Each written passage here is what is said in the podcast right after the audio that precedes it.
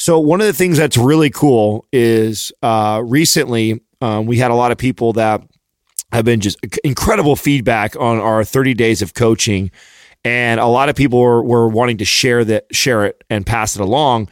And so Doug actually opened it up so they didn't have to wait for the email to get dripped over 30 days. So now when you go to the 30 days of coaching, you basically get all 30 days at right up front. You get the glossary right away. So if there's specific topics that you want to learn about, and we cover everything. And you can learn it at your own pace. Uh, it's really, it was, you know, I, I like that we did this because there were so many people that, number one, were like, hey, I got through the first topic or I got through the third topic. I want to be able to do more in one day. So now you can do that. If you want to learn about all those topics, you get to learn them right away. And also, like Adam talked about, it's it's much better to share it that way. So it's still free. It's 30 days of coaching. It's at mindpumpmedia.com. All you got to do is opt in and you're set. If you want to pump your body and expand your mind, there's only one place to go. Mind Pump. Mind Pump with your hosts, Sal Stefano, Adam Schafer, and Justin Andrews. Oh, stop. oh my God, you do it better than Justin. Another handsome devil in this. You know what? We got to stop with all these good looking people. It's making me insecure. It is. It is. Uh, you talking about Dr. Michael Ruscio? Yes, another stud. So he was referred to us by Robb Wolf. Robb Wolf actually said to us, like, Came highly recommended. you need him. to talk to this guy. He's like the gut health expert, like the man. And uh, I tell you what, I've met with quite a few gut health experts. He blew my mind on a few different things. Really shared some information. You're going to hear in this podcast about uh, everything from you know gut health, inflammation, how to use probiotics properly, and why they're probably working, and why some may not work for you, and why others may, and the individual variances. Like there's a lot of uh, information we talked about in this podcast with him that I did not know about that we've never shared on Mind Pump. So Yeah. if you really want to learn about gut health, uh, this is the podcast to listen to. Um, so it's Dr. Michael Ruscio. You can find him on Instagram at Dr. Ruscio. That's DR for doctor and then R U S C I O. His website is www.drruscio.com. And uh, He's also another speaker at Paleo FX. Yes. So we'll get a chance to see him again there, which I'm really excited. We're going to run into him there. So he's speaking there. He's right down the street from us. So I I bet you're going to hear more of him on this show. I mean, I, I think he'll become after the time that we spent. You never know. Even though he came from uh, Robb Wolf and he told us all the great things about him, until you, you get here and we get time to spend with him, we hit it off big time. Um, shared so much information with us, and I like the way that he delivers the message Right. to. Which I mean, when you're talking about something like he's mic- not dogmatic at all. no, not at all. Just and of course we should have known coming from Robb because Robb is definitely like that too. Another awesome dude. So really excited. I know that uh, Taylor got a chance to shoot some stuff with him in Whole Foods as far as picking out uh, some different things, and I know that'll end up dropping on our YouTube channel too. So make sure if you guys are not subscribed to the YouTube channel, you guys go to Mind Pump TV, subscribe to. This is the type of stuff you're going to start seeing more often. Is we'll get these guests involved in their specialty and get it out there to you guys, give you guys some practical tips and tools you can use and apply. So you guys find that on the YouTube channel at Mind Pump TV. So here you go. Here we are talking to Dr. Michael Ruscio. What part? What part of Italy is your family from, Mike? Calabria. Oh shit! Yeah, I'm yeah. Sicilian. Cool. So Yeah, we're not we're- too far. we're out. close. Tan tan skin right Yeah, down yeah. south. You guys have hard heads. That's what I remember. Yeah. about, about the Calabrese. what, what Italian doesn't though? I guess right. That's that's the point. That's that's true right there. Uh, you came uh, highly uh, recommended by um, Robb Wolf, who we respect greatly. We went up and met with him. How many months ago was that now? Is that like a few months? Like two. Yeah, it's two months. Too. We had a great, huge compliment. great time with him. And after we were done, he's like, "You got to talk to Dr. Ruscio. He's like my dude when it comes to gut health and stuff." So I pay him for that endorsement. It's, it's expensive, but I was just going to ask you about that. He has that title, my dude. How did, how did you get into gut health? Now I'm looking at you. Obviously, work out, so you're in fitness. Have you always been into? He sizes everybody up as they come in. Yeah. Yeah, I was, uh, you know, when I was young, I was tired of getting picked on and my lunch money getting stolen. So I decided to start working out. No, I, uh, I was always, always an athlete and always really into health. Actually, there, there's kind of a circuitous but interesting story that leads up to this that I think showcases some of the stuff that needs to be updated in the fitness industry. So at first, coming back to the hard-headed Italian, uh, I wanted to go into law. Only because I really liked arguing, right? and and God, we're gonna hit and it talking off. with my hands, right? Right. But uh, Excellent. so I went into pre law, and I thought I was pretty good at it, but I saw the negative aspects of my personality kind of getting pulled out, and I was like, "Eh, "This is not a path that I want to go down because it just I didn't like where I was going." So, um, I then went into biology because I figured, well, why not just go into science? And so I was um, working as a personal trainer at Bally's and also getting my degree in biology.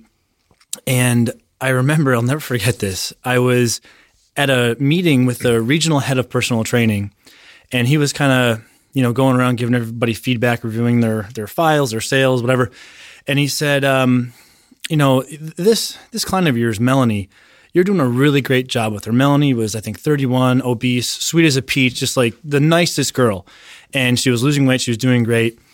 And he said, you know, she's really been progressing nicely, but why don't you slow things down with her a little bit? Because we could have her here for a year instead of six months. Wow. What? And I was just like, what the F are you, like, is this guy talking about? So I started really to see the ugly side of the fitness industry. And I was complaining about this to my cousin, who was actually a former uh, WCW wrestler. And he said, why don't you just go into the medical end of things? If, if, if you don't like the whole fitness, why not go into the really scientific side of it and go into medicine? And I, I had never thought about it, but it clicked because I was always a guy who was making workout routines for my friends or dietary plans just through my own, you know, reading of like Poliquin or Chek or, or whatever. So, the, you know, that was a big thing that kind of put me down the path How old are you right here? right now. No, no, no. At, at this time Oh. in your life, Um, God, no, freshman in college. So what's that like? Were you like 21, 22?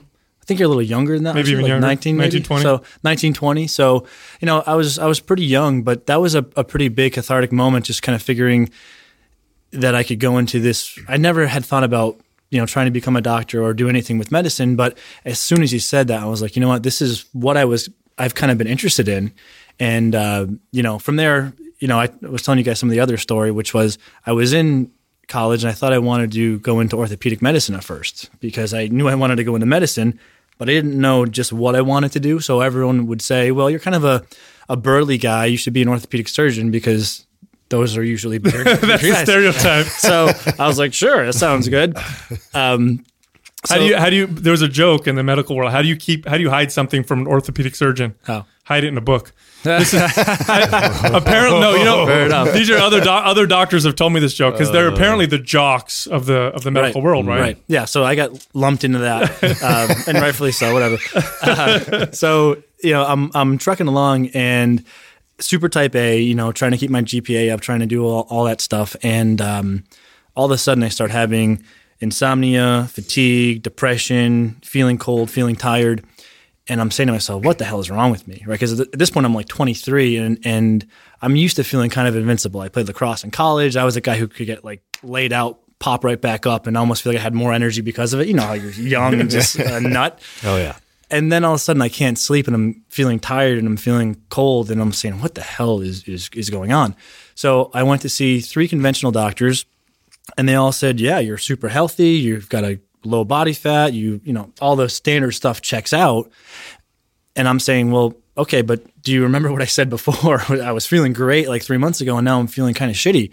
And they said, "Well, you know, there's really maybe it's too much stress, or you know, whatever." And and none of that was salient because I was leaving enough time for sleep, even though I wasn't sleeping well. I was eating really well. I loved what I did. I, I you know, I wasn't overstressed. There wasn't anything way out of sorts. So long story short, ended up finding a functional medicine provider. He said, I think you have an intestinal parasite. I remember thinking this guy's full of shit. Like I don't have diarrhea. I never went to a foreign country and got food poisoning, anything like that. You know, that that can't be. But it turns out that when I did a stool test, I had amoeba histolytica, which is one of the more pathogenic amoebas that you can have. And it, it wasn't causing any digestive symptoms, but only causing non-digestive symptoms like fatigue, depression, insomnia, what have you. Wow. And that was a huge cathartic for me, and it changed the direction I wanted to go. And I went into alternative medicine in light of that experience. And now it's that sort of thing I help my patients with, and it's been a, a great shift ever since. how long did you stick around with the Bally's thing? How long were you a trainer there for? a few more months, I think. And I, I just, I, I was learning some of the trainers that were the busiest were just the best salesmen, and some of the best trainers were the ones that weren't weren't as busy. And I, I remember listening to some of these mm-hmm. guys just like now Samantha, blah, blah, blah, like these total cheese dick salesman lines, and Yes. and like these people are just like eating it up, and I'm like, I know that this guy who is making the sales pitch doesn't know anything scientifically or from a fitness perspective, but he had a full book of business, and so I said, you know what, this this is just not the environment that I want to be in. Like if if I'm the best person at misleading and selling people, I'm going to be quote unquote the best trainer. And so I just I just departed from It's that. hilarious So- because we literally this is what we This is did. us. This was this was this was us in our twenties, and this is a lot of what inspired Mind Pump. Was all three of us worked for Twenty Four Hour Fitness. I did for ten years, I mean, we grand open clubs and ran some huge teams, and what you're saying is 100 percent true. and we we talk about um, you know that's part of what it, it's tough. We I was that guy. I was the top in sales. I was t- a terrible trainer. If I'm being completely honest with myself, and I've shared this on our cheese dick. on our podcast. No, and this is what bothers me. But you you know, in the defense of, you know, trainers that are in their early 20s that are doing this, like they're being fed the information for the company. So all the so all the inf- all the information that I was getting were the meetings and the education that they were providing for me, which was all things to help them sell supplements, sell more personal training, keep clients longer. It wasn't necessarily what's in the best interest of my clients. Right. And so through my 20s, I was focused on the dollar and focused on making more money and doing that. And so, and in, in those types of companies, that's what people uh, attribute to being a good trainer, which is the complete opposite. So, you know, later on when we started learning and reaching beyond, you know, our small little world inside the, the, the fitness community at 24 Hour Fitness or Bally's gyms like that. And, you know, it's, it's why we speak so passionately is, man, there's, so many people have no idea the, that there's so much more information out there and the stuff that they're being fed is is to poke at their insecurities man to to sell them or get them to buy something. It's really really unfortunate. So it's you put that together a lot earlier than we did. Yeah, Mike, would you uh, would you say a lot of the information that people read about their own health, the information that's put out there uh, to the public, would you say a lot of it's false bullshit? Well, we're really opening like a huge can of worms on this one. But Good. as a preface to my answer on that, the same thing happens in health and medicine, in my opinion. Hmm. And I think this is what has helped me, I think, do a pretty decent job in my space now, which hmm. is alternative and, and functional medicine. Is because I, I put those things together early in the fitness industry, went into the health industry, and I saw the same, Same stuff repeating. Um, and so it really helped me kind of pierce through the BS pretty quickly. But yes, I, I do think that a lot of the same stuff happens. And I, I think it may not be kind of as like Machiavellian or, you know, this, this, this um, conspiracy theory sort of, uh, as sometimes people put it out to be. I think there's just, there's well-intentioned people that don't know how to use science to update their opinion, but rather they have an opinion and they use cherry-picked data to reinforce a pre-existing belief. Mm. And that kind of by definition is dogma. And one of the things that's been very freeing for me is to learning from these experiences, approach things objectively and, and almost assuming anything that I think going into, you know, a, a analysis could be wrong because I've been wrong before. Right? I, I used to be that guy totally sold on whatever it was back in the fitness industry, only to learn that that was totally wrong. So when you do that, you can try to look at all the data on an issue and look for a trend in the data. And that's and, and so then you can use data to update your opinion and craft your opinion rather than just say, well, I believe everyone should be low carb. Let me find every low carb study out there and use that to reinforce. But it's so freeing if you can just say, let me look at what studies have shown a high carb diet can be beneficial. And then, holy shit, there's a ton of studies showing that mm-hmm. there can be some benefit here. So, how can I be that dogmatic in my views, or how can I be that strong in my views? And it reminds me of a quote that I love, which is dogmatism can only exist in the presence of ignorance. I don't I don't mean ignorance in an insulting way. The true definition of ignorance is just not knowing about something, right? So in my opinion, people can only be hard driving on an opinion if they're ignorant to the contradictory information on that opinion. And so I think what ends up happening is in the field you have people that have one position and they there's this wealth of science that can support that position but the problem is they're not looking at the wealth of science that refutes that position and trying to craft a well informed opinion from all the data. So, yes, it, it's pretty common, I think. Yeah. You work. You say alternative uh, uh, health, but you also work in more in traditional Western health as well. Are do you look at all those? Because when I, when people hear alternative health, they think of Chinese medicine, Right. Ayurvedic medicine, that kind of stuff.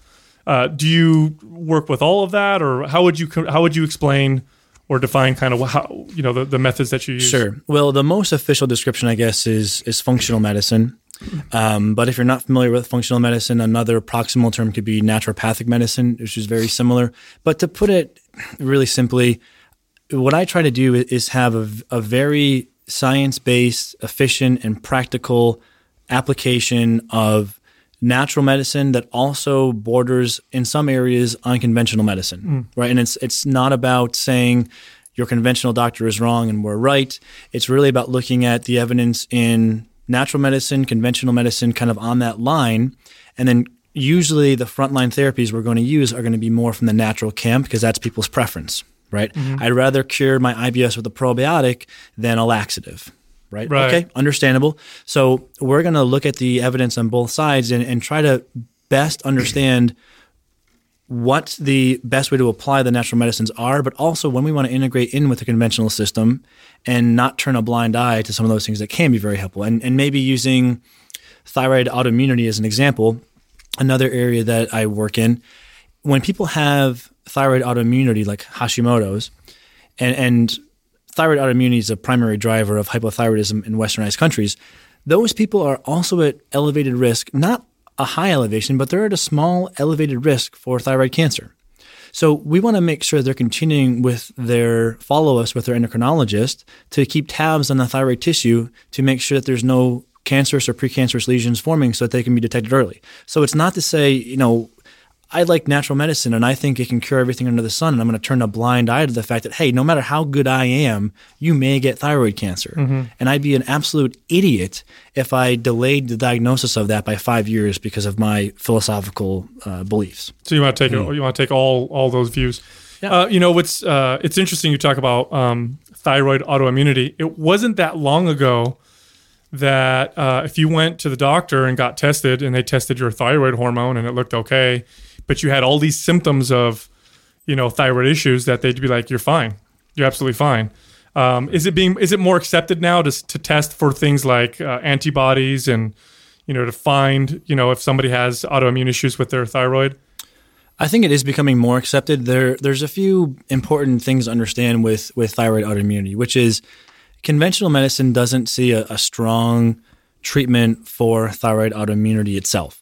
So, rightfully so, they're not overly concerned about tracking thyroid autoimmunity in a lot of cases because there's not a direct treatment for that. But rather, they want to check thyroid function to determine if you need thyroid hormone replacement therapy and also keep tabs on the thyroid structure to make sure you don't have nodules um, or Goiter. other other uh, aspects that could become uh, you know a more serious medical issue that requires an intervention there.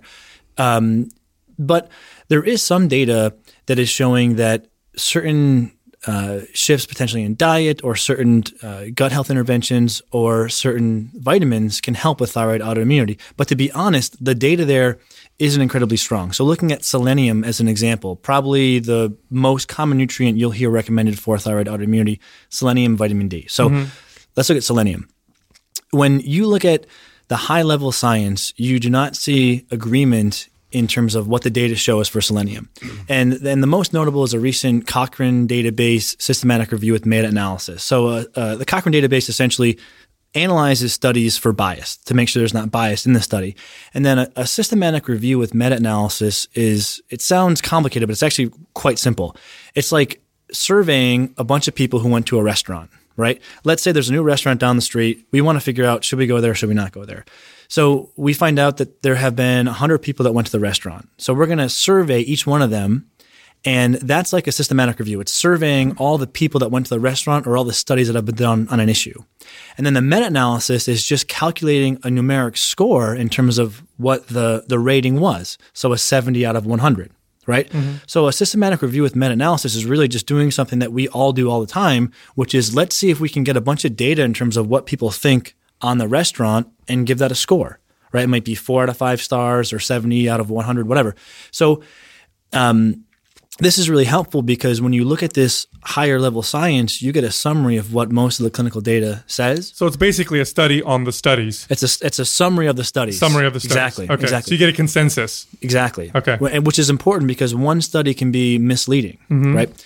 So with selenium, there are some studies showing benefit, there are some studies showing no benefit. When we put them all together, we show no consistent or overly favorable benefit with selenium supplementation which may sound odd to some people listening. However, if you read this study more closely, you see that most of the benefit with selenium was achieved by at three months of supplementation, less so at six months, and after six months, the benefit completely drops off. So what that probably tells you, or what that should tell us, if we draw an inference here, is that there's probably an aspect of short-term selenium repletion that's helpful for thyroid autoimmunity, but outside of that window, there's no more benefit. And why hmm. that's relevant is because people may read about selenium being good for thyroid health and take it every day for the rest of their life when they hmm. really don't need to. Hmm. So it's you know it's kind of coming back to that theme of trying to be progressive but conservative. Let's not just fall off the deep end with selenium and give everyone selenium high doses for the rest of their life, but realize that there's this reasonable window, maybe three to six months, that it has its primary utility for. So I've had a few clients in the past who've had symptoms of uh, thyroid autoimmunity, have gone gone to tr- traditional doctors, gotten tested, and found that their thyroid hormone What what, what was are fine. what are some of those symptoms? Yeah, Explain so I was that. going to ask, like, what, what what are some things that people can look for? Because obviously, if you go get tested and you're like, hey, you've got your thyroid hormone is fine, uh, but you've got all these symptoms that could potent- that could point to an autoimmunity there. What do they what do they look like? Well, that's the challenge with symptoms in some cases, especially with thyroid. They're very non-specific. So there could be fatigue, weight gain, constipation, dry skin, feeling cold, thinning hair. Um, those are uh, depression. Those are probably some of the most common. And symptoms can be suggestive, but really there are many other things that can look like a problem with thyroid. So here's here's kind of the the general way I would approach thyroid, generally speaking. Have a standard evaluation to see if you have frank hypothyroidism, because that's easy to detect and that's easy to treat. So if mm-hmm. someone has frank hypothyroidism, that means that they'll have, according to the conventional range, high TSH, low T4, mm-hmm. right? If that's the case, they want to go on a medication. There's debate as to whether or not a straight T4 medication or a T4 T3 combination medication are better the the consensus does seem to show that most patients prefer a T4 T3 combination. So that may be something for people to try first. If their doctor doesn't want to do that, say, okay, I'll start with the T4, give it a few months, but if I'm not feeling totally well, I'd appreciate it if you would humor me and add T3 into the mix. I think that's totally reasonable. Um, so check off that box. Am I frankly hypothyroid and require medication or not? if you're not hypothyroid, meaning if your thyroid levels are normal according to the conventional mm-hmm. ranges, I would then look to another cause of the symptoms. And oftentimes, and as I found myself, I had hypothyroid like symptoms, but were being driven by a problem in the gut. Mm. So if you're not frankly hypothyroid, the next thing I would do would be to investigate your gut health because that may be where, and I should preface, I'm assuming your diet and lifestyle are already dialed in. That's always the first step, right? Sure. So if you're, I'm so tired, you know, I only sleep two hours every night. Well, Exactly. yeah. So, assuming you're getting sleep, getting some time outside, getting some exercise, managing your stress, assuming those basics are in place and you're still not feeling well and you've checked the box, meaning you're not hypothyroid, I would then recommend looking into your gut health. Not to say that gut health is a panacea, but gut problems are very common and they can cause many of the symptoms that look like hypothyroidism. Mm, excellent. What are your thoughts on eh, when I hear you talking about T3, T4 right away? It pops in my head. A lot of supplements that are out there to manipulate these things. What are your thoughts on that? What are your thoughts on supplements like T3, T4? What what do you, and and are, are there risks to taking that? And are they are they at any value whatsoever? Does it really benefit anything? I know a lot of people use that to try and lose body fat. I think that argument is most salient when people are trying to use thyroid hormone, so prescription thyroid hormone, to get their levels back into the normal range. And there is some data that shows that if people are in the upper half for T4 and T3, they may feel a little bit better. Um, but you know the the supplements that that kind of help with conversion of T4 to T3, they may be mildly beneficial, but usually what I found is there's a cause of that problem, right? There's there's a cause for the non-optimal conversion or the symptoms that you think are because of the non non-optimal conversion. So in other words, it's not treating the root. right. You're just putting a band-aid Exactly. So these natural agents that help with conversion of T4 to T3 or, or help to boost T4 or T3, I tried them. I had a, a lot of patients that come into me after trying them. They may garner some benefit, but I think it's it's really those things are more an end of the line therapy, and it's better to start off with um, you know diet, lifestyle, and then gut health because that can actually in, in itself cause problems with the levels of T4 and T3, especially conversion of That's T4 what I was wondering. Yeah. So autoimmune uh, disorders and diseases in particular seem to be um, on an explosive rise over the last maybe 20, 30 years. Is that because we're diagnosing them more accurately, or is there? I mean, and and if I, I'll throw all of you know autoimmune issues, including food allergies, which uh, you know I have kids, and uh, you know when I was a kid, I remember I think one kid who had a peanut allergy, and now you've got entire classrooms that are peanut and egg free and all these different things. Did, are they on? Are they really on a rise, or is it just Yeah, because just we're diagnosing becoming them? aware of them. There's probably a component of it that has to do with increased diagnostic capability, but clearly autoimmune conditions are on the rise.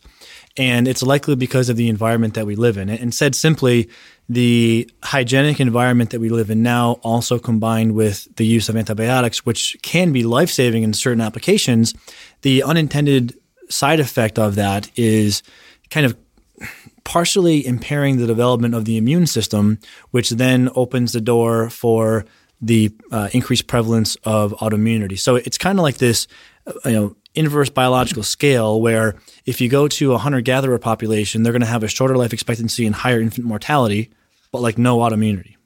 You come here and it all flips, right? Longer life expectancy, lower infant mortality, more autoimmunity. So I think it's just important to keep that in mind because sometimes people, when they have an autoimmune condition, they beat themselves up like it's something that they did, and oftentimes, you know, it's a genetic hand that you've been dealt, and that combined with the environment that we're in today. Yeah, I mean, uh, this- Getting into the epigenetics and how it's expressed. well, right? classic, uh, you know, studies have demonstrated that like kids that grow up on farms, far lower rates of autoimmune disorders. Why? Probably because they were exposed to animals and more bacteria and dirt and that kind of stuff. Um, and uh, the other side of that is they tend to take less antibiotics. In our generation, we grew up, antibiotics were given out like candy. Right. I mean, for everything, every single thing that we had. Um, how about uh, some of the stuff that we eat? Um, you know, like they're finding now artificial sweeteners alter gut flora, and glyphosates, which are found in, you know, genetically modified foods, alter gut flora and stuff like that. Do you think those play a role? There, there's been some published evidence showing that emulsifiers, which are oftentimes found in processed foods, do have a correlation to autoimmunity. But I think it's hard to parse out is that because Western societies are eating more processed foods, or is the processed food consumption directly in and of itself? I do think there's some plausibility to that argument that emulsifiers in processed foods are driving autoimmunity because the emulsifiers can uh, partially irritate and break down the lining of the gut. So I do think that that's plausible, and it comes back to a simple principle, which is avoid processed food as much as you can. The artificial sweeteners piece is interesting, and there's, gosh, there's so much to say about so many of these things. There's so many, there's so much to say about thyroid autoimmunity. There's so much to say about artificial sweeteners, but a, a few broad strokes with artificial sweeteners. Do they affect our microbiota? Yes, they do, and there's been one very interesting study where they found people to be either artificial sweetener responders or non-responders. And what they did was they gave two groups of people artificial sweeteners and they noticed that one group had negative changes in their blood glucose and the other group didn't. So the people that had the negative changes were labeled as artificial sweetener responders, meaning they had this negative kind of response. And the others were non-responders. So the researchers then looked at their microbiotas and found there was a change pre and post artificial sweeteners in their microbiota. So mm-hmm. The people that had the negative glucose changes, you know, your insulin resistance, your fasting blood glucose, they had a change in the microbiota that correlated with those negative metabolic changes. Then they took the microbiotas from each group, transplanted them into mice, and it was only the mice from the negative responding group that saw also negative responses in their blood glucose, whereas the other group did not.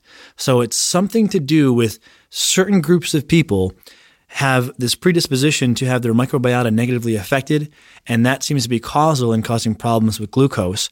Now, that's just one study. So coming back to my earlier point of not just looking at one study, what does the larger body of evidence show regarding artificial sweeteners?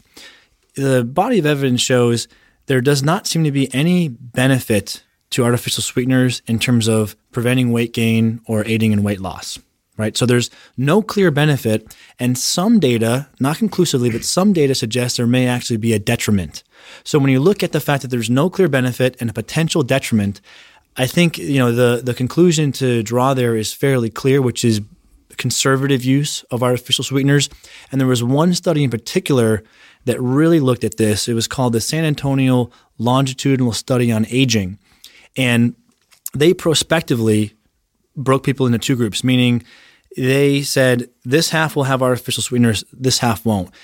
And then they tracked them over time. That partitioning is important because part of the reason why we may see some of the data showing that artificial sweeteners correlates with weight gain is because people who are overweight are drinking more of them. Sure. Right. Mm-hmm. So they they factored out for that and they had an equal allocation of this group. They showed that the people who consumed artificial sweeteners over the course of a, I believe it was nine years saw a 3.1 uh, inch circumference gain in their waist compared to the other group saw 0.8 who are not using. Wow. Oh. Uh, and so artificial sweeteners make you fatter. Yeah, based on that, and they, and they, found, and they actually also found a dose-dependent relationship. So the more that the people in the use of artificial sweetener group were drinking, mm-hmm. the higher their waist circumference became. Oh, wow. see, this wow. is huge for our, a lot of our listeners because a lot of our listeners are in the, you know, they, they're gym rats, right? They work out, they want to build muscle, burn body fat, and a lot of the products that they use, all the products that they use, are sweetened. Yeah with well, they just artificial want the low calorie option. Yeah, that's and right. That's like usually where they get. I it. want to take a protein powder, but I want I don't want anything but protein in it, or I'm going to take this pre workout and I want to have zero calories, right. and they're all artificially sweetened. And if you work out five six days a week and you take, you know, a pre workout supplement, you take one or two protein, you know, shakes a day and a protein bar a day, adds up it's a lot of yeah. artificial sweetener that you're taking for a long time over the course of you know some of these people decades. Yeah, is that one of the things you recommend to your your patients eliminate when you when they're coming with with gut issues? Yeah, um, it's I don't make that direct recommendation, but we we put them on diet plans where that's implicit in the diet. So yes, mm. uh, yeah, I mean certainly constant use of artificial sweeteners is not doing you any favors and potentially harming you.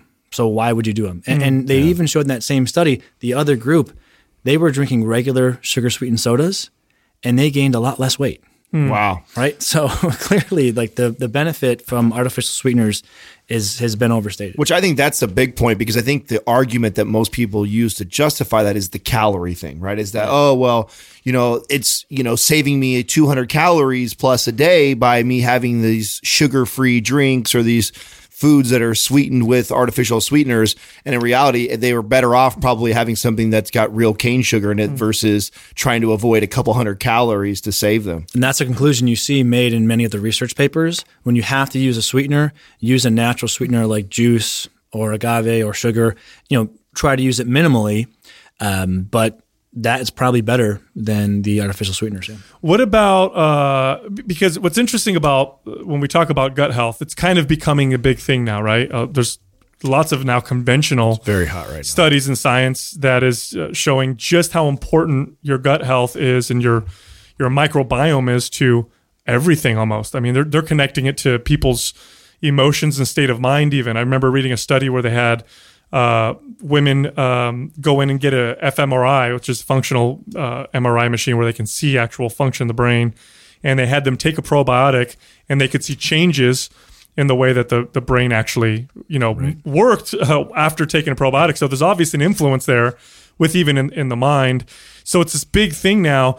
And one thing that a lot of people don't realize is when we test, uh, when we've tested food additives and sweeteners, especially you know those of the past you know three four decades, we didn't even know to test them against the microbiome because we didn't even know that that was important. So, are there, is there anything else people should look out for, like like dyes and you know uh, preservatives? Have we do we see any any changes in in microbiome from those things? Yeah, you know, maybe the easiest way to paint this would be just to make uh, what sounds like a simple recommendation, but is probably the most profound, which is eat a diet as devoid as you can of processed foods or artificial sweeteners or anything synthetic or chemical and just focus on whole, fresh foods. You can get into some nuance in terms of diet from there low carb, moderate carb, high carb, low FODMAP, paleo, what have you. And we can talk about some of those if you want, but that's really probably all people have to be worried about. You can hmm. get so sucked into the rabbit hole with all these mm-hmm. details only to eventually detail your way back to that simple recommendation. Uh, so I would say that, you know, that's a, a hugely important thing. And the other thing that I would throw out there is remembering that it's not the microbiota is driving every disease.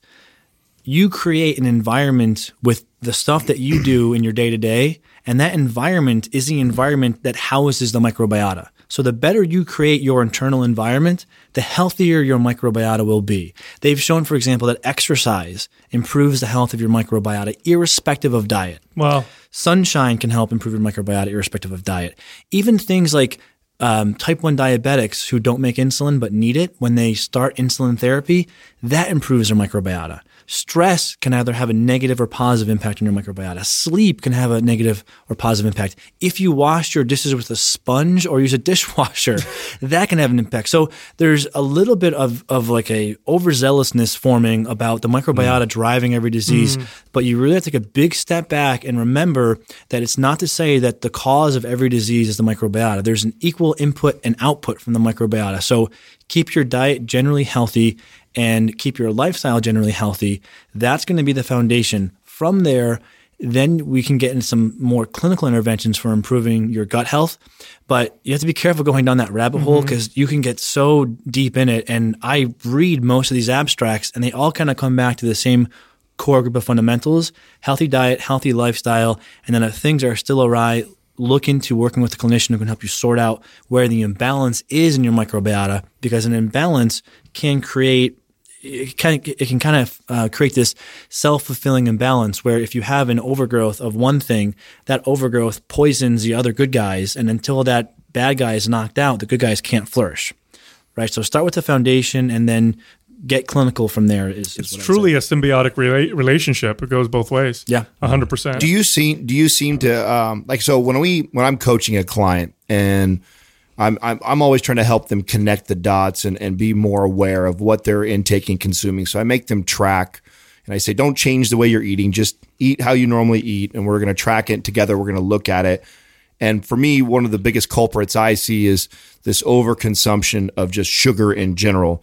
Do you seem do you see a uh, a common theme in people when you look at their diet as far as like culprits that could be affecting their gut negatively that tend to help them in general? Like, hey, most people tend to do this, and this is probably not ideal for our gut. Do you see something like that? Yeah, I mean, and a lot of this depends on where you're coming into the conversation. If you haven't even really changed your diet much, then just shifting to some type of healthy diet plan, you're going to see a lot of benefit. So that could be Mediterranean, it could be paleo, it could even be vegetarian, even though I'm not a huge advocate of vegetarian diets. If you're coming from the standard American diet, shifting to a healthy diet plan that avoids added sugar, to your point, and processed foods, you're going to see a lot of benefit um, we can talk in a second if you want about the comparative studies looking at these different diets to see what diet actually has the edge to be the healthiest. But there's something else that may be salient for athletes, and this has to do with, or, or exercise enthusiasts, this has to do with how exercise impacts the microbiota. And I'm being a little bit speculative here, but I think this is somewhat, you know, well reinforced of an argument. We see in athletes that are overtraining or training excessively increased risk for infection. Right? I'm sure you guys have, have heard of that. Um, part of this, oh, well, let me take a step back and say so, too much exercise can increase your risk of infection, but some exercise can actually increase the diversity of healthy bacteria in your gut. And why this probably is, is because exercise can be a little bit immunosuppressive. And so, in the right dose, it can prevent your immune system from killing the good bacteria in your gut, having it too overzealous of an immune system. So, a little bit of immunosuppression, good.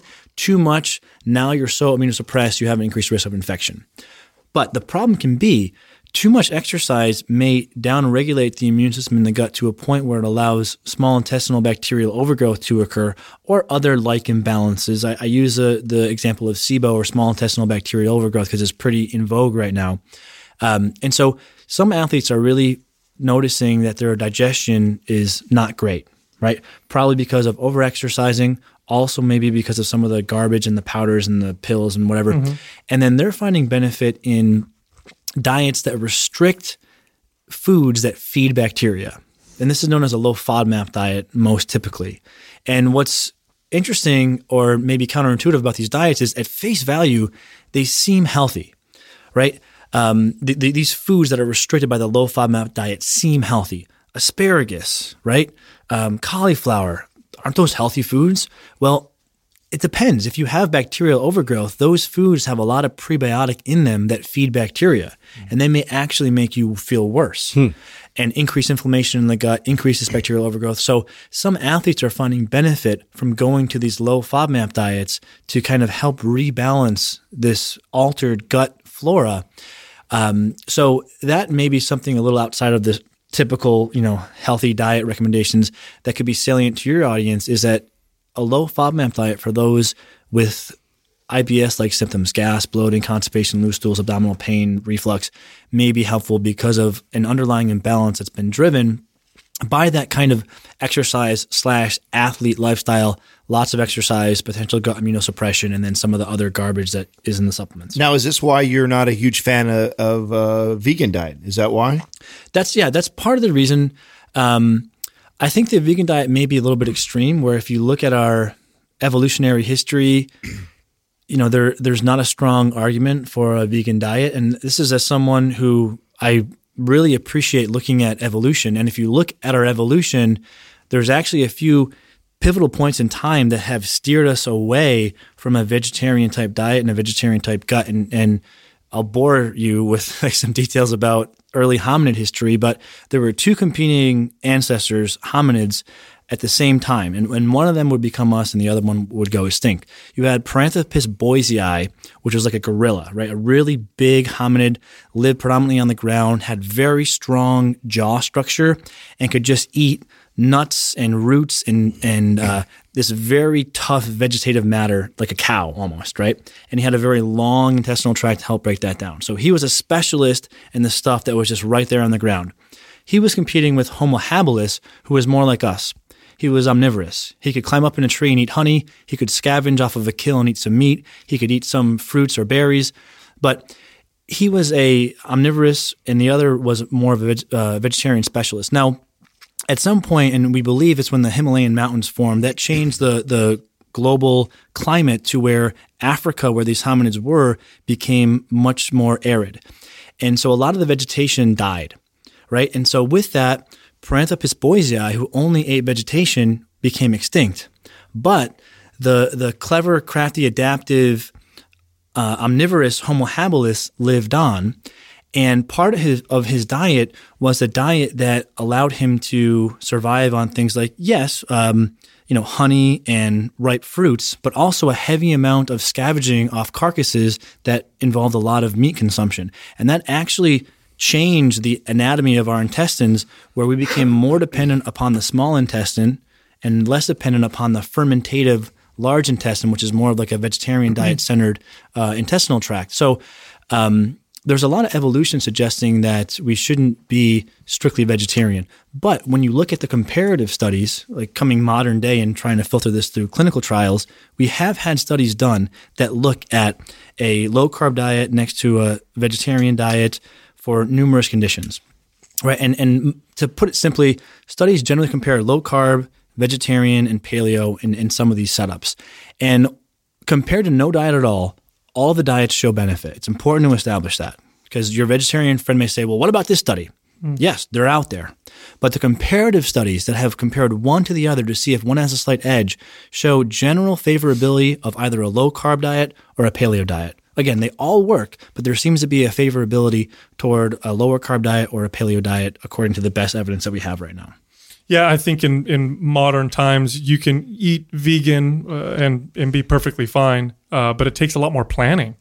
Uh, it's very difficult to get certain nutrients. It's just a fact. Um, you're not going to get uh, bi- as bioavailable forms of iron. You're not going to get certain B vitamins. Um, when you give creatine to vegans, uh, it's a nootropic. It actually boosts their IQ a little bit, and you give it to an omnivore, and it doesn't really do that. Um, and that suggests that there's a little bit of a deficiency uh, in creatine, which you get from Interesting. you know, know from that, yeah. from meat products. So, and uh, you know, and again, I, I respect uh, you know people's moral reasons for eating uh, vegan, but when someone says it's the healthiest way to eat, uh, I I usually shake my head, and roll my eyes a little bit. Yeah, it's really, it's really, if you're objective, it's not supported to say it's the healthiest. It's a healthy way to eat compared to no diet at all. Right. But if you're going to be objective, it's not the healthiest. Oh, and we tend to tell people like you know pay attention to what you were doing before you switched over to that because It might be more about what you're not eating anymore than what you're Right, eating what more you're of now. including now. exactly. yeah. I mean, most people that go uh, vegan after not doing anything whatsoever were grossly under eating vegetables, and it's like, man, when you,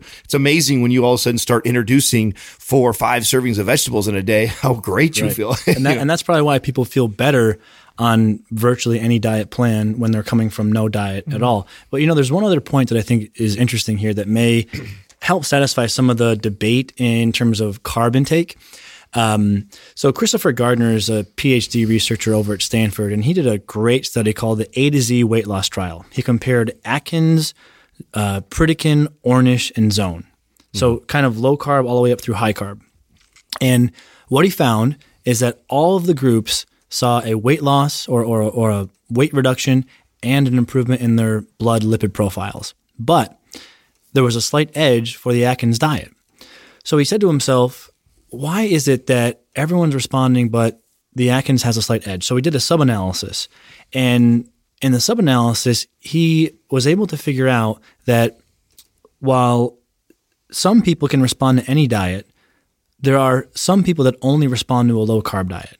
And it's the people that have the worst insulin sensitivity who will only respond to low carb. People with good insulin sensitivity will respond to any diet. That's important to factor into our conversation here because it, it cuts through the this diet is better because it worked for Susie Smith, but it didn't work for me. It's yes, because not every diet's going to work for everyone.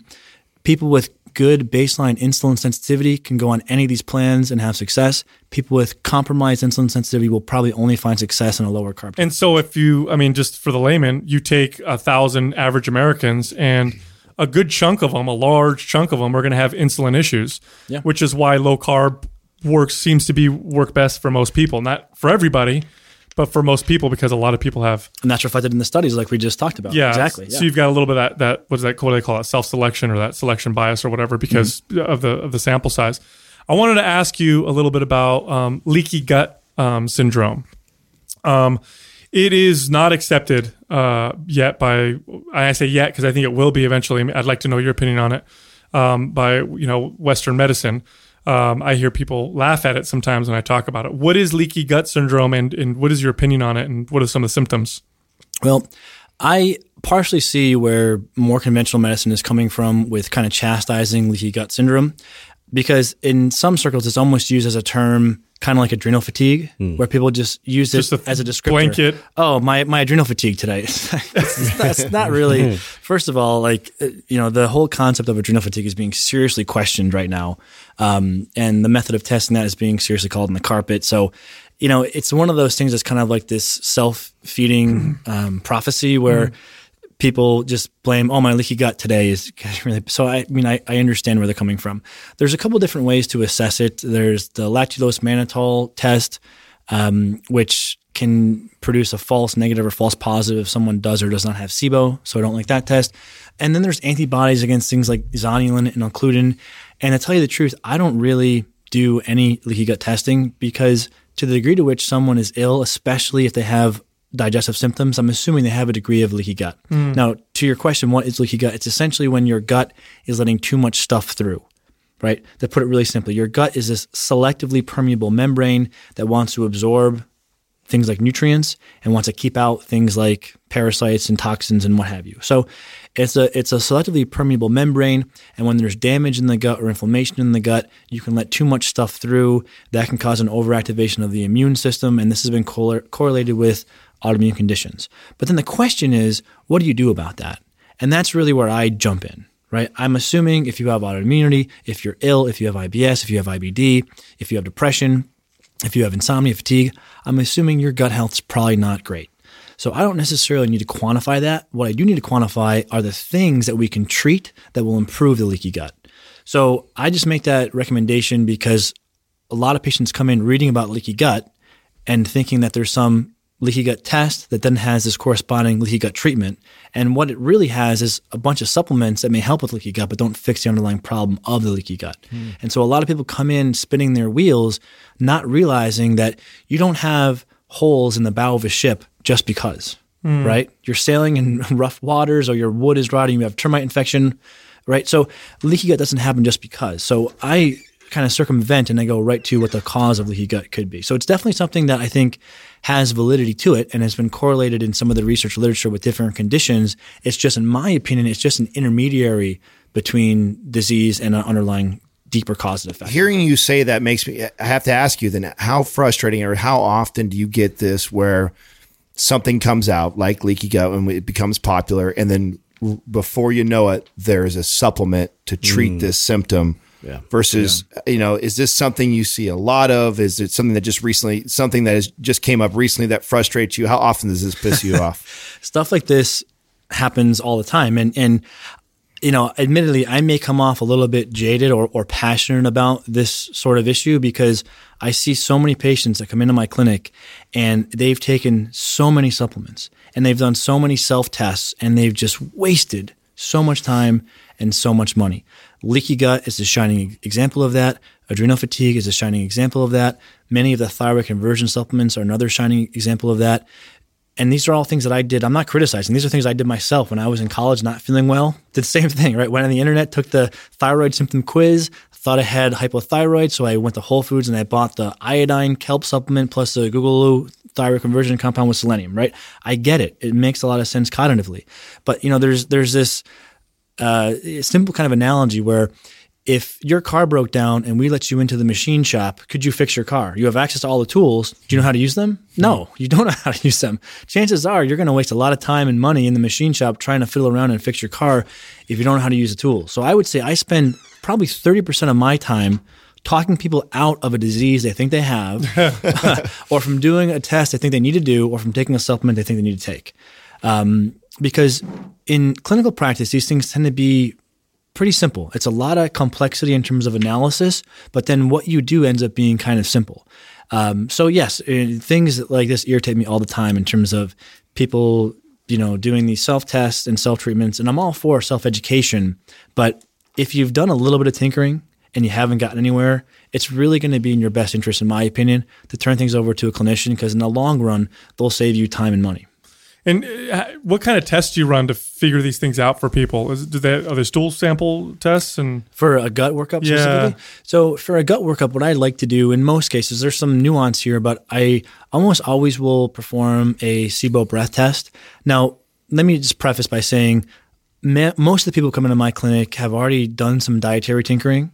Their lifestyles in somewhat decent order. And so we're not going to start there. We're going to kind of go to level two, hmm. right? If someone comes in, which occasionally someone because you're not in- usually the first person they exactly, see. exactly. Um, or they've they've done a little bit of research and they said, "Oh, the paleo diet. Let me try this," or you know, hmm. "Let me try a probiotic." So if someone comes in like that and they haven't even gone on the paleo diet, I'll say, "Fred, take this cookbook or take this book home with you on the paleo diet. I'll see you back in 30 days and we'll check in." And oftentimes, 70 to 80 percent of improvement is yielded just by that, hmm. right? So, but for the people that have done some dietary tinkering, I'll almost always do a SIBO breath test, and it's a three hour lactulose hydrogen methane assessment via a breath test. And then I'll usually do a stool sample. Depending on their insurance, if we can go through LabCorp or Quest, that's great. Then we'll do a combination of stool, blood, breath, and urine. And all those markers are looking for different things in the gut. You can look for antigens in the stool, antibodies in the blood, certain organic acids in the urine, and then an H. pylori assessment uh, via the breath. Uh, and and so I'll usually do that kind of workup. Now, if I'm suspicious of inflammatory bowel disease, then we'll add in some inflammatory markers that are consistent with inflammatory bowel disease. But that's generally the workup. And then in conjunction with that, we'll do kind of a general core wellness panel where we'll do a preliminary thyroid screening for overt hypothyroidism, look at vitamin D, screen for anemias, look at, look at liver and kidney function. But the initial assessment, while thorough, it's not excessive, right? And that's I think an important thing for the healthcare consumer to be cognizant of is I think with only good intentions, sometimes functional providers or even your conventional doctor who's trying to get into more alternative medicine, you know, maybe is getting information that's a little bit biased by lab company or supplement company educational uh, materials. And so you end up with a testing or supplement model that's a bit excessive. So, um, So you mean someone goes home with 15 different bottles of 15 bottles of supplements or like thousands of dollars worth of lab testing. Now, if you have no health insurance, your lab bill, your initial lab bill being between $900 and $1,500 isn't unreasonable if you have no insurance at all. Mm-hmm. But if you're using insurance in maybe a hybrid model where you can get some tests covered and some tests not, you should be looking at maybe a few hundred dollars. So somewhere between a few hundred and maybe $1,500 is, in my opinion, the max for what a reasonable initial lab bill should be. But it's you know fairly common for people to be spending in excess of three, four, five thousand dollars on their initial lab testing evaluation, hmm. and I know that there there can be a time and a place for that, but I think that's a very excessive model that needs to be reexamined because it, it can end up doing more harm for the patient than good because it creates financial stress. Also, on the clinical end of things, if you have too much information, it's very hard to analyze that data and know what's helping and what's not helping. Mm-hmm. So it's it's better, I think, to to use what, what's ter- what's termed as a horizontal differential diagnosis compared to a um, I'm sorry, a vertical differential diagnosis rather than a horizontal. Horizontal means you're going to attack everything at once. Vertical means you're going to organize a hierarchy based on the person's presentation and say, we're going to start with items one and two. We're going to see those through to fruition and then reevaluate. If everything's improved after one and two, we're done. If not, we move on to three and four or five and right. So when you when you go through these things in a vertical kind of hierarchical fashion, you make the the treatment much simpler, much more cost effective, and much less excessive. So those are some of the tests that I do initially, and I'm always kind of looking at at the person in kind of this vertical model. Because if those things don't work, there's you know these secondary and tertiary and quaternary fallbacks that we look into. Now, when you came in here, you were uh, you were what was it called? The Sony, the Oh, Kindle. Sony digital paper. okay, the Sony digital paper. You were reading uh, some studies, and sh- by the way, that's really cool. We'll make sure to put that in the show Yeah, notes. super or- cool. yeah, but uh, I love to ask someone like you, who's who's got a specialty like this. What are you reading right now that is is got you excited or very intrigued uh, in in this in this world as far as the gut and what what are you diving into right now or learning? Well, the the gut histamine piece is interesting. Let me let me pin a pin there for one second because there's something non gut related that I think is really important, which is thyroid autoimmunity. So, you know, this autoimmune epidemic, I think many people have heard about it. And there's just a, a few important things for thyroid autoimmunity. I think it's important for people to understand because it could potentially save them heartache, fear, what have you. So, if you're reading up on this, you figure out that Hashimoto's is an autoimmune process that causes hypothyroid, and that Hashimoto's is important to treat and to monitor and what have you, which, yes, it is. But there's some nuance. So, the main lab marker that's used to track Hashimoto's is an antibody called TPO, a thyroid peroxidase, right? You can get it at LabCorp, Quest, any doctor can do it for you. Now, anything above usually 35 is considered positive, right? So oftentimes people will have this test done and they'll see that they, yes, they have Hashimoto's, their antibodies are elevated. But the level of elevation dictates risk. Why this is important is because if people are above 500, then they, they are increased risk. But if people are below 500, they're at minimal risk. So why is this important? Because when people come in initially, they may be at, you know, 800, 1200, 1400, 1500, right? Very high. But then they make some healthy diet and lifestyle changes, maybe use some vitamin D, maybe use some selenium, maybe investigate a problem in the gut, treat that problem, and they're feeling at the end of all that much better. We retest their antibodies and their antibodies are now 225. Now, depending on the type of clinician that you are and how you're trained, you can take that and manage that conversation one of two ways. One way, the way I would not recommend, you still have autoimmunity. There's still a problem. We still have to treat you. We still have to do stuff. You, and you still need to be afraid of this chronic internal inflammatory burden. And people get really fearful about that. And they walk around every day thinking that there's this smoldering fire of autoimmunity in their body that's going to be problematic. However, if you look at some of the contemporary studies with a critical and conservative eye, you see that when people are between 100 and 300, eh, really kind of below that 500 mark, mm-hmm. they are at minimal risk for any kind of progression of the disease. And it's what I would term a clinical win. Mm. So why that's important is because there's a lot of people walking around with positive TPO antibodies, but in the lower end of the range, that don't have to be fearful anymore about their autoimmunity and can, can just kind of focus on living their life. I think that's something that's really important because I see a lot of patients that come in and they they think that they, there's still something wrong with them when there's probably not. So that would be one important thing that I've been reading up on and seeing this trend in the literature that it's not like a light switch on or off. And maybe looking at diabetes, right? Your blood sugar shouldn't be above 99. But if mm-hmm. you come in at 103, we're not going to scare the bejesus out of you, Yeah. right? If you're 203, different story. Sure. Same thing with the thyroid antibodies, right? If you're just over the, the edge there, 200, not that big of a deal. If you're 1200, 1900, okay, we need to start looking into this more deeply. So that's one thing. Now, in terms of nutrition, uh, you know, we talked a little bit about paleo and vegetarianism, and do you th- is it beneficial for people to uh, vary their not only the foods that they eat, but their macronutrient profile to foster uh, a more diverse uh, microbiota? Uh, does it do that, or is it okay to stay? Is it better to stay in one one way? Like if I like for me, for example, I for sure have uh, gut issues and have had them for a long time, and I just feel at my best at a very very low carbohydrate kind of higher fat diet. But I also found over time that when I throw in days where I'd have more starches or I'd eat uh, even I even have uh, vegan days that I'll do for myself that I seem to feel much better. Is it because am I promoting a, better microbiota or does it have nothing to do with that? Well, I think there there's some benefit to variability, and that's probably just replicating kind of like the the feed, fasting, and food variability cycles that we experienced when we were hunter gatherers. Right, it wasn't always going to be the same. So I definitely think there's some plausibility to that. Um, it's also important to keep in mind that globally, the hunter gatherer diet changes from equator to the poles, and this has been well confirmed in the in the published anthropology literature. The closer you are to the equator, the more of a high carb diet. You should, and I don't mean if you're living there currently. I mean if your genes evolved there, of course. Um, so if you're of genetic lineage of an Ecuadorian, then you know you probably do better on a high carb diet. If you're uh, of Irish descent, you're probably going to do better on a low carb diet because what we see is at the equator from about zero to 30 degrees of latitude, it tends to be a higher carb, lower fat diet. Then from 30 to 40, where are we? Mediterranean. Guess what you have? Kind of an intermediary between high carb and low carb. Then you go plus 40 and you have a lower carb type of diet. So there's definitely this variability built into the system. Um, in terms of who will do best on what kind of macronutrient composition. To your question, I think variability definitely has some plausibility to it. But you know, there's there's another point here, which is now now that we're learning that the microbiota is important and having kind of a diverse microbiota is important, and that fiber, carbs, and prebiotic can feed your microbiota.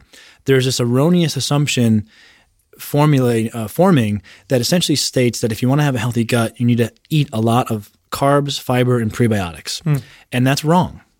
And it's wrong because the people who have the worst gut health will do the worst on those interventions. So the highest risk of a negative reaction to fiber and prebiotics are those with IBS and IBD. That's me. Hmm. Clearly, clearly been shown. And hmm. part of this may have to do You're feeding the bad stuff, maybe. well, it may not even be the bad stuff. Part of it may have to do with the fact that your commensal microbiota, the, the stuff that should be there, your immune system is not well calibrated to manage that. So even if you have a, a you know growth of the good guys, your immune system isn't getting along with the good guys to begin with. So if you go and you feed the good guys, you're feeding what is pissing off your immune system, hmm. right? So I think that, that that is one of the things that underlies that.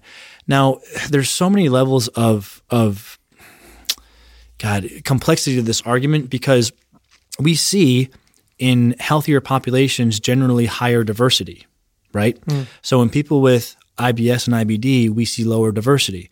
So it's easy to draw the inference that we should be giving people with IBS and IBD lots of fiber and lots of prebiotics. But it's not it's not that simple, right? This is a biological system and I think what happens is the immune systems in IBS and IBD are forming an adaptive response to try to kind of diminish the commensal population because the immune system doesn't get along well with the commensals.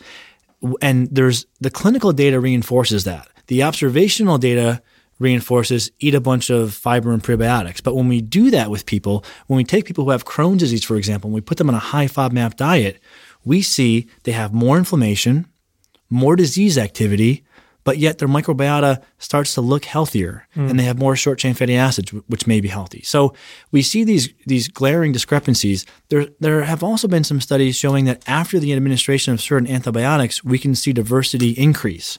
And that may be because to your earlier comment that we're killing off some of the bad guys that have been poisoning the good guys from growing, right? So um, dysbiosis and inflammation can kind of poison the environment and make it harder for the good guys to grow. So it's not just to say we have to feed the good guys. Sometimes it's looking at this more from an environmental perspective of trying to figure out what the what the ecosystem needs. And, and the analogy I like to use is different ecosystems require different parameters to be healthy. So if we say that carbs, fiber, and prebiotics are like rain because they feed stuff, so a Southern California, too much rain causes mudslides and kills people, mm-hmm. right? Mm-hmm. So we shouldn't say because there's such pretty vegetation in the rainforest, every geographical climate should have a lot of rain. no. Like, do you see how stupid of an assumption that is? Right? But we do that where the African hunter gatherers eat lots of fiber and have healthy guts. So we should all do that. Well, no, like we shouldn't do that because if your gut ecosystem, like in your case, if your immune system hasn't been uh, ideally calibrated to deal with your commensal microbiota, then we go and try to feed that. You may have more inflammation because we're we're feeding the thing that the immune system is struggling to keep in check to begin with. And This was something that we talked about with Robb. It's just so ironic that Western medicine doesn't take uh, like anthropology into consideration when diagnosing. I just find that so fascinating that we don't take that into consideration. It just seems so obvious when you use analogies like that. It seems that- like anybody could benefit from getting their gut tested and, and just kind of finding out like how you respond best to it. My I wrote an ebook called Start with the Gut that kind of talks about this because I've seen over so many years this concept is completely reinforced, which is once you get your diet and lifestyle in order, if you're not feeling well, the place that's most efficient to start is the gut. It's mm-hmm. not a guarantee, it's not a panacea, but there are there are other things that are less common that you want to make sure you you do after the gut and only after the gut. So Lyme disease, mold and mycotoxin toxicity, heavy metal toxicity. I think any expert in those areas will agree. Get your gut healthy first because it's going to be easier to heal from this once you have that in order. So I think that's the one message to take away from this podcast, if nothing else, is start with your gut. I had, Yeah. I, I was gonna say I had an interesting experience uh, more recently over the past few years where I've had to take uh, antibiotics a couple times, and uh, with my antibiotics, uh, I'll I'll separate. And I've read that it, this is the way you're supposed to do it. And I don't even know if it's if this is accurate, but I'll take my probiotic in the morning, and four hours later I'll take a probiotic, obviously to because I'm trying to protect Or my antibiotic and probiotic. excuse me, antibiotic and probiotic. And um, my gut health is amazing when I do this. It's like I'm on an antibiotic and then I have the best gut health ever. And then I go off the antibiotic and then it takes like two two to four weeks and then I go back to my old self. Yeah. What's going on? Is it, it, I must have something something that's that's overgrowing or you know that I'm killing with the antibiotic, but then comes back. So I've got to get you a copy of my book, which hopefully it'll be out late this year, or I'll just kill myself because at this point it's been so long that I'm just getting sick of writing it. Um, but we go through a process exactly for those types of people because there's definitely a subset of people that kind of always feel better on some type of antimicrobial approach. Mm-hmm. Now that might be a low carb diet, it might be a low carb, low FODMAP diet, it might be cyclical use of herbs that are antibacterial in nature What like what? By the way, which ones? oregano, grapefruit seed, berberine, um, alisaline, garlic. There, there's Got it. neem. There, mm-hmm. there's a whole bunch that can be used, but there's definitely a subset of people that need to kind of work to keep their microbiota in check, right? So mm-hmm. there, there's other foundational things that may preclude you from needing ongoing antimicrobial, right? The right probiotic regimen and the right dietary regimen may get you there. But there are definitely people that notice that they feel better when when they're on antibacterial type treatments. So what that may mean in your case, you may fit kind of a more standard, moderate IBS sort of presentation where you need to kind of keep the shrubs trimmed, mm-hmm. right? And so an analogy I like to use is we we pull weeds and we trim shrubs, right? And so sometimes people have a hard time thinking, well, don't we not want to kill stuff in the gut? Well, it's not all about killing. Sometimes it's just about trimming, right? And so sometimes when people are learning about SIBO or Candida, they're saying, well, don't I want to completely eradicate my SIBO? Well, it's not that you want to eradicate those bacteria because those bacteria should be there and the fungus and candida should be there. It's just you don't want them to be overgrown. Just like the same way to trim your shrubs, you don't rip them out, mm. you trim them. So some people need this kind of, you know, ongoing trimming approach to keep things in balance. So that, Shit, may that be, might be me. maybe you. So a- along these lines too, we Gotta talked mow that lawn, man. I don't trim. After the podcast. after the podcast, uh, Taylor mentioned wanting to take you to Whole Foods, and you suggested something. I want you to kind of share with what you suggested and why you suggested that. I think it's an awesome thing that It was about probiotics. Yeah, yeah. So you can get really, um, I think, one, can get easily confused regarding probiotics because there's so many different formulas out there. But I think a, an easy way to approach probiotics is to try to organize them generally into classes. And there's about four classes of probiotics. You have your Lactobacillus bifidobacterium mixtures. So when you look in the label, you'll see predominantly Lactobacillus and bifidobacterium listed. That's class one. Another class is Saccharomyces boulardii, which is a healthy type of fungus. And on the label there, you'll see just Saccharomyces boulardii. A third is known as soil based organisms. And you'll see here mostly bacillus type species on the label. Right? Um, and there'll be many of them, but you're going to see bacillus, bacillus, bacillus, bacillus, bacillus predominantly. And then the fourth, you can't buy it in the US, but you can go on the internet and buy it from Canada or, or wherever. And this is E. coli Nissle 1917. And people sometimes think, oh, E. coli, isn't that bad? Some E. coli, yes, but one of the major gut commensals, good guys, is actually E. coli. So you want to have robust E. coli in your gut naturally.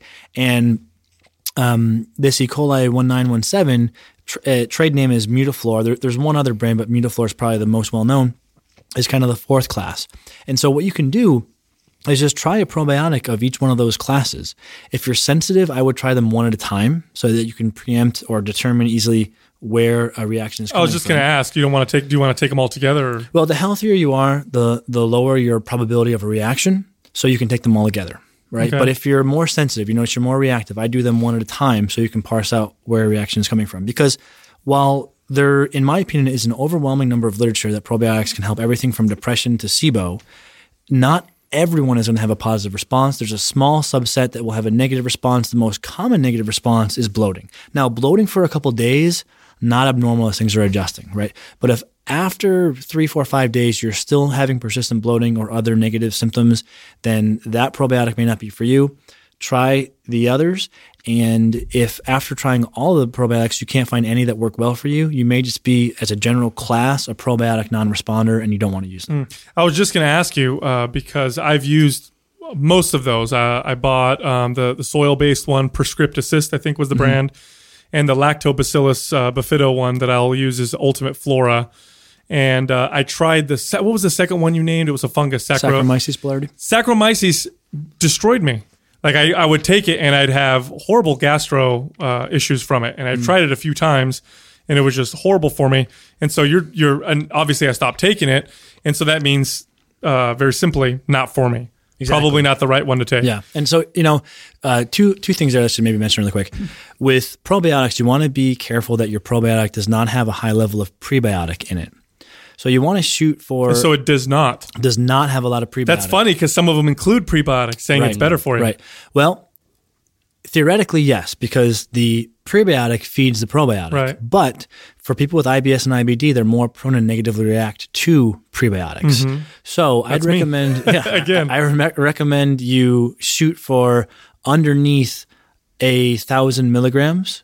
Um, you know, a thousand mil- underneath a thousand milligrams is probably going to be okay. Most of the studies have shown that you can get away with three to five grams without risking a lot of negative reactions. But that's something to be cognizant of. For example, that Saccharomyces boulardii, if it had two, three, four, five grams of inulin in it, that may have been what you're reacting to. So just Oh. try to do your best to isolate for the probiotics with a lower level of prebiotic. And start with a low dose, like you said. Now, how hard is this to find in just Whole Foods? Where can can you? It shouldn't be too hard. It's just you want to read the label and maybe ask the person there, you know, are any of these things prebiotics? And then look and see if the milligrams listed. And Well, the lactobacillus and bifido ones you can find easily. Uh, the soil-based ones I had a tough time finding. I had to go online. oh, I- I'm sorry. I thought you were asking how to, to determine the level of prebiotic in them. Um, in terms of finding the formulas, yeah, the lactose and the Saccharomyces probably at most health food stores. The soil based probably online, and then the E. coli or trade name Mutaflor definitely online because you can't buy that here. Now, here's another thing that I observed with myself is that I'll take lactobacillus and bifidobacillus uh, uh, uh, probiotics for a while, and uh, they'll be great. And then all of, and then after a while, they seem to affect me negatively, and I'll have to switch to the soil based one, and then I'll do great on that one, and then that will affect me negatively, and then I have to switch again. What's going on with that? Am I getting overgrowth? Well, um, it's it is possible that you're overdosing, and Okay. so it you may need just a cyclical dosing of it, or you may just need less of a dose of the ones that you are getting. And I don't think there's an answer here. Uh, I don't think we have an answer here scientifically. So experimentation and, and your own response as a barometer would be what I would use. However, I'm inclined to think that consistent dosing may be better just knowing the way the immune system works. It seems that consistent exposure is more synchronistic for the immune system, whereas episodic exposure may be problematic. I see. Uh, so maybe you cut your dose lower, or you do like three days a week, but you try to use the all the probiotic classes at once in a lower dose and maybe a little less often rather than cycling. Now with the probiotic, you know, because when people take them, they take them all the time. Uh, is that is that showing that it's more of a band aid than anything? Because it's not populating your gut, or it's not really changing anything. That you're just kind of taking it to to deal with your symptoms. Well, um, probiotics, most probiotics do not colonize you, so that's important to to establish. Now, okay, so I'm glad you said that. Let's let's talk about that for a second. So, what do you mean by that? It doesn't actually help populate your gut with what you're taking. Yeah, that, that's a misnomer. Probiotics don't don't colonize you. Okay. Uh, most most don't, and they've even done studies using what's called heat killed probiotics, where they heat up probiotics till they're dead, and then they administer them, and they've shown benefit with even those. So there may be more to the probiotics than you know. A, a live probiotic may not be essential for some of the benefit. Um, probiotics do a couple things. They transiently, because they're mostly again transient in nature, they don't populate uh, populate you.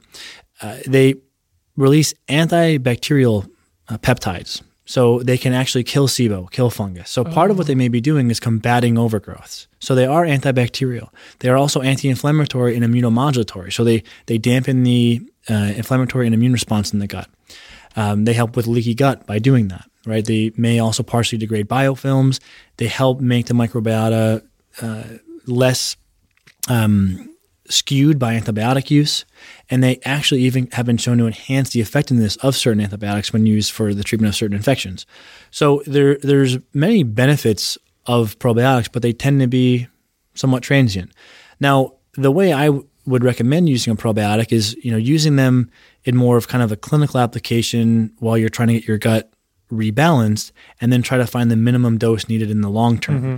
And in my print book that's hopefully coming late this late 2017, you know, we go through the, the whole story, like all the stuff we've been talking about, but then the mm-hmm. end codifies all the information into a eight step process that's personalized. So at the end of every step, we reassess and you either go one way or the other, right? If people respond optimally at step one, they go right to step five and finish. If they respond optimally at step two, they go right to step five and finish. If they aren't there by step two, they go through steps three and four, which are built to be together, right? But uh, things like your response, which are you feel better on an antibiotic, but then you regress afterward, those are factored into the plan. And it really is, it's just kind of this algorithm that I go through in the clinic. And, and so what I recommend, you know, in the in the book and, and just as a general practice is try to be a little bit more robust in your intervention in the short term. See if we can get your microbiota to balance back out, and then wean off the interventions in terms of supplements or what what uh, whatever, and then also try to broaden your diet. So at the end, the end game is minimal use of supplements, maximally broad diet, and that's what we do kind of in the long term. Awesome. Lastly, I wanted to ask you about fermented foods. Uh, where, what role do they play in? in Oh, and that ties back to your histamine question. So I'm glad you asked that, so we can uh, tie back into that. So fermented foods can be great for your gut. Right? They're they're a food form of probiotic. So, So like kombucha or kombucha, kimchi, sauerkraut, um, yeah. So they can definitely be helpful. Fermented yogurts, right? And there's definitely some studies showing that these types of foods can be helpful for various conditions, including gastrointestinal conditions. However, there's one important caveat with fermented foods, and that is there are some people And some estimates uh, come in at maybe 22% of patients with digestive symptoms may have what's known as histamine intolerance. Now, what is histamine? Histamine is a byproduct of the form from bacteria, right? So, in fermented foods, because there's a lot of bacterial activity, you're going to have a lot of histamine. And for some people, what I notice is they go to a kind of like paleo lower carb type diet and they inadvertently start eating lots of histamine. Probiotic uh, rich foods like fermented foods, plus things like spinach, avocado, um, you know, fermented uh, um, meats like um, jerkies and, and uh, you know, canned salmon, things like that. They all have a pretty whopping dose of histamine in them. Now, for most people, it's not a problem, but if you're histamine sensitive, it can start manifesting as a histamine sensitive reaction. And there's a few things that can happen there. There's a few, you know, there, there's neurological symptoms, brain fog, uh, irritability, there's skin reactions, hives, rashing, flush feeling. Uh, also cause insomnia. Uh, it can cause things like joint pain and can also cause gastrointestinal distress like bloating or loose stools is some of the most uh, typical and maybe even joint pain so some of the key things there are if people notice they feel worse when they eat lots of fermented foods, then they may be histamine sensitive. And then you can look up a low histamine diet, try following that diet for a few days. And usually it only takes maybe a few days to start at least getting an inkling in terms of if you're uh, histamine sensitive or not. And this actually happened to me. I was eating lots of histamine foods. I was eating tons of avocados and spinach and jerky because it was all so convenient, and then washing a lot of that down with the kombucha and I'd be at my home office on like a beautiful sunny day, no reason not to be perfectly happy, and I'd be like, "What the frick?" Like I'm pissed off. Like what am I mad about, right? And I felt foggy and irritated, and I finally did some reflecting, and I'm like, "Wow, like there's been a lot of histamine in my diet lately," and so I cut out all those high histamine foods, and I quickly figured out that I am a little bit histamine sensitive. So now I can have those foods. I just can't have a high histamine yeah, food at like every meal for like days on end. Yeah. That's interesting because I'll, if, especially if I take really hot showers, I'll get some hives sometimes. And I notice if I take like Claritin or you know uh, antihistamine type yeah. medication, my gut will feel better.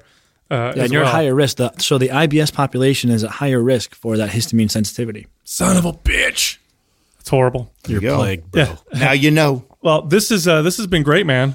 It's been yeah, awesome. I'm, I'm excited you're close. I didn't realize how close you were to us. We'll definitely have to do this again. I'm pretty, I'm pretty yeah, pumped. I'm excited to go to uh, the store with you right now and and and talk a little bit more about what you know products and stuff people should look look for and what yeah, they should get and what, whatnot. Definitely. So excellent. Listen, uh, go to mindpumpmedia.com. 30 days of coaching is still available and it's still absolutely for free.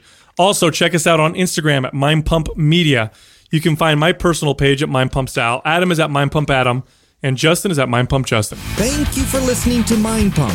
If your goal is to build and shape your body, dramatically improve your health and energy, and maximize your overall performance, check out our discounted RGB Super Bundle at mindpumpmedia.com. The RGB Super Bundle includes MAPS Anabolic, MAPS Performance, and MAPS Aesthetic Nine months of phased expert exercise programming designed by Sal, Adam, and Justin to systematically transform the way your body looks, feels, and performs. With detailed workout blueprints and over 200 videos, the RGB Super Bundle is like having Sal, Adam, and Justin as your own personal trainers, but at a fraction of the price. The RGB Super Bundle has a full 30 day money back guarantee and you can get it now plus other valuable free resources at mindpumpmedia.com. If you enjoy this show, please share the love by leaving us a five star rating and review on iTunes and by introducing Mind Pump to your friends and family. We thank you for your support, and until next time, this is Mind Pump.